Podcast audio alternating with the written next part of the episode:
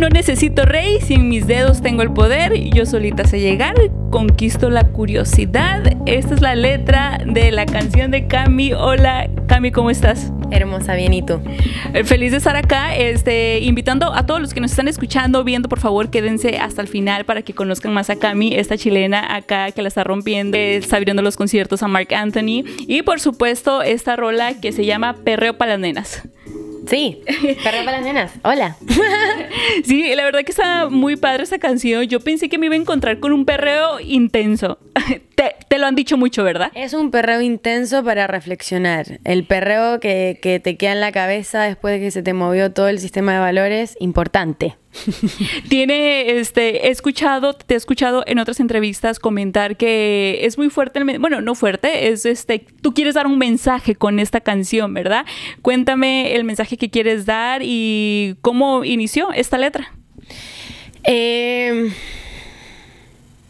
la verdad es que partió siendo como muy autobiográfico y terminó con que voy a dar un mensaje, pero es como lo que yo pienso sobre mi placer y sobre mi orgasmo y sobre el orgasmo femenino y cómo la industria ha distorsionado tanto la figura de la mujer con respecto al placer del hombre y que el, el placer de la mujer siempre está sujeto a lo que el hombre haga o no haga y no la el, mm, el, descubrimiento personal y como la conexión personal que yo tenga con mi cuerpo y con lo que soy, con mi, em, con mi energía femenina divina, como cuando uno se abraza y cuando me abracé eh, y entendí que, que la responsabilidad que tengo con mi sexualidad va en cuidarme, cuidar esa energía, y descubrir esa energía, todo se dio vuelta, todo fue como, wow, qué heavy que hoy día en la industria a las mujeres em, se nos pone en un lugar como de depósito de placer, ¿no? Como que los hombres van a depositar un placer a nosotras. Pero no es así. Y, y siempre está distorsionado eso, y siempre está desde el morbo. Eh, y siempre es un tema tabú, ¿cierto? Que las mujeres hablen de esto es un tema tabú, como es un tema tabú que digamos la palabra menstruación, uy, menstruación. Todo, todo nos da miedo, nos cuesta hablarlo. Em, pero claro, cuando un hombre normaliza la violación y el acoso, está bien, está en el top 50. Ya sé. Eh, se les perdona todo, hay un estándar distinto. Entonces, nada, entré a, una, a un espacio de, descubrimiento y de autoconocimiento muy hermoso, un proceso muy, muy lindo. Y como soy muy autobiográfica para escribir, porque escribo con, con mis ovarios de planta carnívora, eh, quería escribir de esto. Y ahí salió Perreo para las Nenas. Eso, Perreo para las Nenas es un, la verdad que un, se podría decir que un himno de descubrimiento, está muy padre la letra, a mí me encantó, eh, porque como dices tú, estamos en, el siglo XXI, ya ha cambiado todo, pero hablar de la sexualidad de la mujer, yo pienso que todavía lo... ¿Sientes que ha cambiado todo? No, bueno, ha cambiado la tecnología y, y todo, pero no, claro. pero no hablar de la sexualidad de la mujer, eh, no. hablar de lo que pasa en nuestro cuerpo, la masturbación, la sexualidad, a eso me refiero, que ha cambiado todo, menos eso.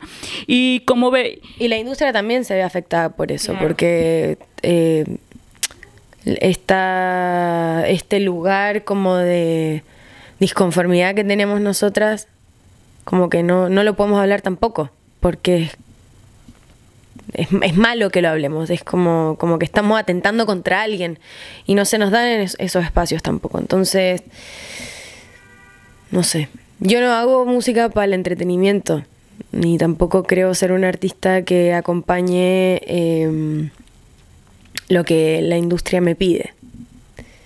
Eh, tampoco creo que la gente está pidiendo algo, como siempre nos pintan los artistas, no, es que la gente quiere esto, no, la gente no quiere eso.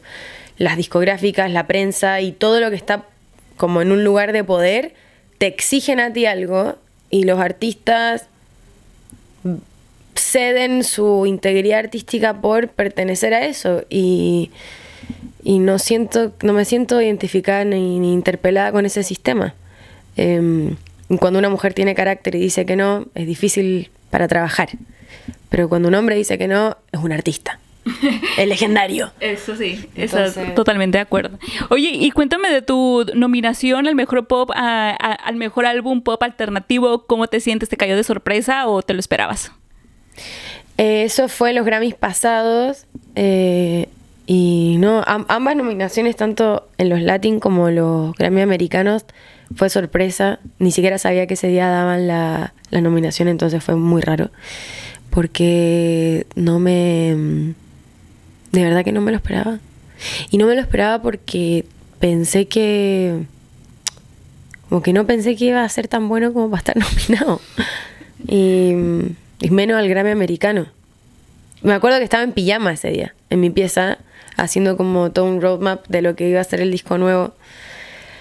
Eh, escuchando las canciones que estaba haciendo y como encontrando y, justo cuando me, llaman estaba en plena crisis ansiosa porque me dio como estaba muy bajona había sido un día como medio difícil. Realmente me llaman para decirme que estoy nominado a un Grammy americano con Fito Páez cultura profética. Yo me largué a llorar. Em, pero sí ha sido lindo. Me gustaría que más mujeres eh, estuviesen nominadas a este tipo de, galardones y que los premios también abrieran más nominaciones, como que siento que está todo todavía muy focalizado en un tipo de, un perfil de artista. Eh, estaría lindo que no solamente los Grammys, pero creo que otro tipo de premios abrieran el espectro para otro tipo de artistas, porque como que está todo, como que segmentado. Sí, sí, sí. Y, y, a diferencia, por ejemplo, de la industria anglo, la industria latina no tiene un mainstream alternativo. Es como el alternativo es como no, no, para la gente no tiene el mismo éxito porque el éxito en nuestra cabeza está enfocado en los números, está enfocado en el top 50, en, en cuántas horas llegas al millón de reproducciones y mm, eso no puede ser el único como medidor de éxito para un artista.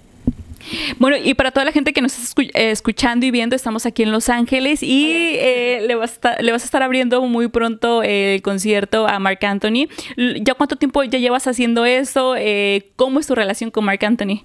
Increíble, lo admiro y lo quiero muchísimo. Estoy súper agradecida al equipo, a mm, toda la gente que hace posible esto, porque de verdad que es una tremenda oportunidad y he estado aprendiendo mucho, he estado súper conectada con, como con ese, mm, ese lugar de aprendizaje que, a veces como artistas no tenemos la, la, oportunidad de disfrutar y de aprender de un artista que lleva muchos años de carrera y que tiene como otra línea em, de trabajo.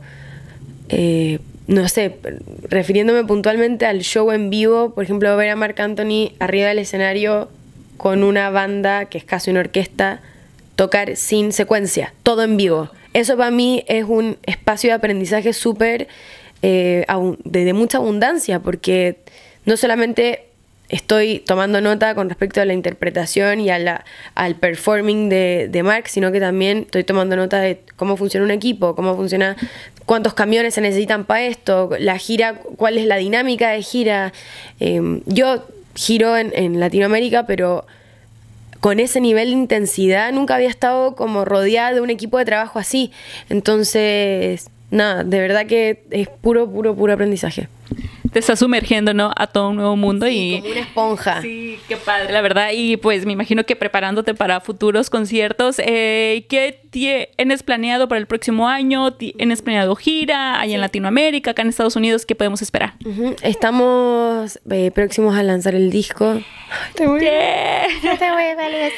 Y gira, gira por Latinoamérica, por mi chilito hermoso, que extraño mucho mi país. Eh, a, a mi gente, los extraño mucho. Y bueno, y a Latinoamérica en general, tengo muchas ganas de poder concretar la gira que habíamos, em, con la que habíamos avanzado, que no, no pudimos terminar por pandemia. Eh, Muy bien, ¿algún mensaje que le quieras dar a, toda la gente que nos está viendo, escuchando. Eh, ¿Qué más podemos esperar musicalmente? ¿Te vas a eh, seguir por la misma rama, flow? O tal vez ahora que ya estás abriendo los conciertos de Mark Anthony, una salsita por ahí podemos esperar, no sé. Em, no, no, no, no está eh, previsto una salsita todavía, pero sí tengo muchas ganas de mostrarles todo el material que viene, que es no, no, me, no me caso con ningún género ni con ningún, ninguna corriente. Es como que hay mucho de todo, hay mucha abundancia de material, hay de todos los ritmos. Em, no sé, creo que el, hilo conductor es mi lírica y, y, mis melodías, más allá de qué género está. Eh, me doy el lujo de tener la creatividad siempre jugando y nunca reprimida con, uy, tengo que responder a este género, tengo que responder a este perfil o a este tipo de gente o a este público el arte está para jugar y para pasarlo bien. Y eso es lo que hago dentro del estudio. Bueno amigos, esto fue algo de Cami. Ojalá que te haya gustado. Por favor, eh, compartan para que más gente se entere del talento de Cami. Y pues como ella bien lo mencionó, es una artista que se mueve a través de su, de su lírica, a través de su arte. Y pues aquí les voy a dejar el link para que la vayan a seguir en Instagram, eh, Facebook, TikTok Sí, arroba Cami. Eso. Cami, muchísimas. Chicas en sí. Eso. Este, eh, amigos, este, pues compartan. Espero que se suscriban. Denle follow ahí en Spotify. Y gracias, Cami. Fue un placer conocerte, hermosa. Y el éxito del mundo. Te vamos a esperar la más música que nos vengas a ofrecer, que dices que ya estás preparando. Bye. Bye.